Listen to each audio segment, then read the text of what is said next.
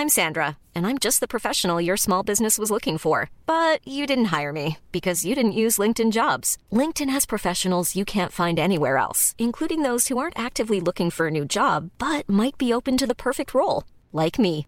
In a given month, over 70% of LinkedIn users don't visit other leading job sites. So if you're not looking on LinkedIn, you'll miss out on great candidates like Sandra. Start hiring professionals like a professional. Post your free job on linkedin.com/people today.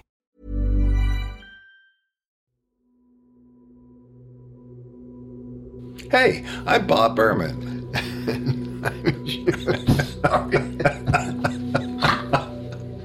and this. Okay. no, one more time. I'm so sorry. Hey, I'm Bob Berman. And I'm Jim Metzner. And this is Astounding Universe. We should have like Lone Ranger music here. From a mighty Hi-O Silver, we bring you again the tales of the universe. If this was old day radio, we'd have that music. But no, no, this is modern times. It's cooler now. We're we don't need the music.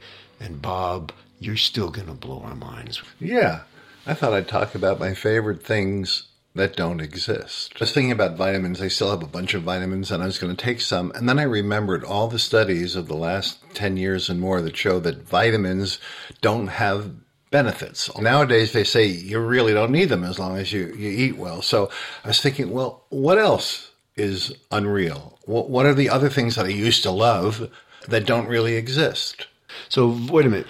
Vitamins exist. You're saying I don't need them. It's not that they don't exist. It's Their just that I don't- benefits don't exist. Astounding Universe is brought to you by One A Day Vitamin supplements. Oh, we'll you never get them. Forget that. We'll never get that.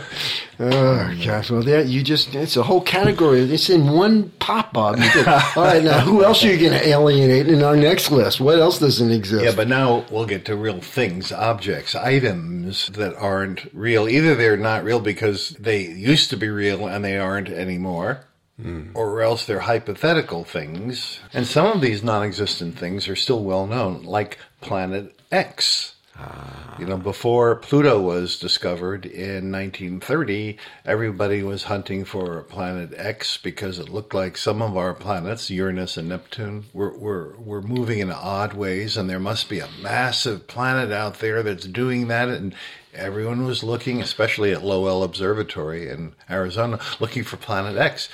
Turns out it's not there. So, Plan 9 from Planet X, remember that? That's one of those B movies.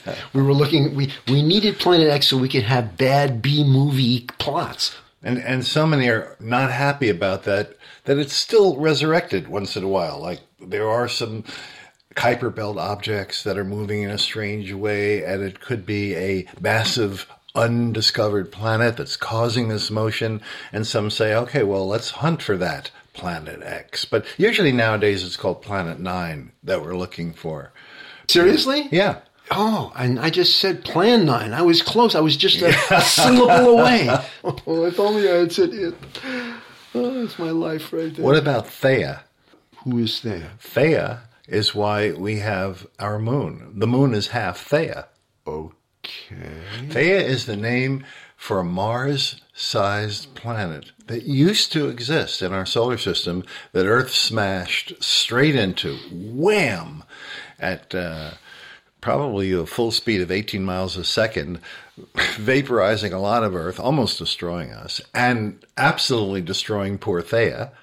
And all of this stuff coalesced into white hot fragments that came that first orbited us as pieces and then slowly came together and formed what we today call our moon, the moon. How do you know this about Theia? Well, because all the math works well for why it's in the weird orbit it is. Our moon has the strangest orbit of any planet. so this is theory. I mean, nobody was there. Well, it's like- more than theory when you have the only moon in the whole solar system that doesn't go around your equator. All the other major moons orbit their planet's equators. Ours doesn't. It ignores our 23 and a half degree tilt, and our moon orbits us in the same flat plane as the rest of the planets, which means Theia came in along that flat plane of the planets, and therefore its detritus was thrown out, flung out in that flat plane of the planets, and therefore when it orbited us, it orbited us in a different angle than all the other major moons orbit their planet. Eh, That's the only way you can explain it. So an object that's that's responsible for maybe life on Earth, because our moon is a good thing that we have our moon, and we wouldn't if it weren't for Theia. Where does Theia come from? Theia was some mythological demigod. who- We could ask Alexa. Alexa, but we've silenced her, haven't we? All right, I'm going to go. Alexa, who was Theia? Theo DM was an English Springer Spaniel who served as a bomb detection dog for the British Army while stationed in Afghanistan. Yeah, and they named a moon after him, huh? Jesus, who knew? Thanks. That's that's really uh, very enlightening. What else you got? Okay, another favorite object that doesn't exist. Milkomeda. Milk cometa. Okay, I oh, it's it's a comet that's milky. That's not bad. Well, it was all there. I just put the pieces together. You know, I just I'm right, right? No, Milkomeda doesn't exist, but we think maybe it will exist five billion years from now. After we and the Andromeda Galaxy collide, the Milky Way and the Andromeda Galaxy were both big spiral galaxies. We will merge into one gravitationally induced football shaped, then maybe even more perfectly round ball shaped galaxy. Gotta have a name for this big item that's going to be in this spot. Watch this spot five billion years from now, and then it will exist forever after that. And so we've named it, even though it doesn't exist right now. Milkomeda. So that's something to look forward to. Right. It, do- it doesn't exist yet. It's hopeful. Right. And another thing that doesn't exist, probably, put a little asterisk there, probably doesn't exist, are tachyons. Physicists have been looking for them with clever experiments that should have found them if they did exist. There should be side effects. These are particles that travel faster than light. Objects that were theoretically created when the rest of the universe was created.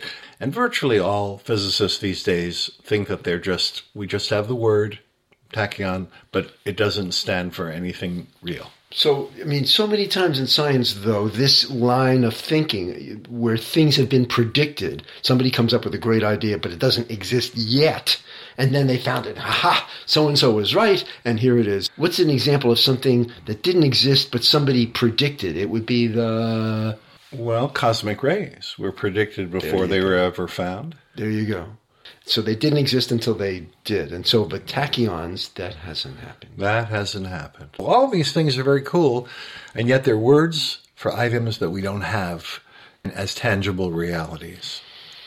I'm sure there are other things like you know, like life insurance that you think you have, and then until until you read the fine print, you I am sorry you were walking across the street against the "Don't Walk" sign. Read the fine print. You don't have life insurance, pal. It doesn't exist. Listeners, we take radio and podcasting as an act of faith. Let us know that you exist. Send us your your fan mail, your best wishes, your complaints. We want to hear about the vitamins uh, and all of that. But we don't know they exist because of the possibility that solipsism is real. Solipsism is the very possibly real idea that there is one consciousness in the whole universe that ourselves, me, you could say me too, is the sole existing thing, that there are no others in the universe. There's a mm. single me that's everything. In which case, there are no listeners out there. It's just more, more Jim. More Jim. all the time. Sort of something about that that has a certain ring to it. Well, Jim, wherever you may be, see you next time on. Astounding Universe.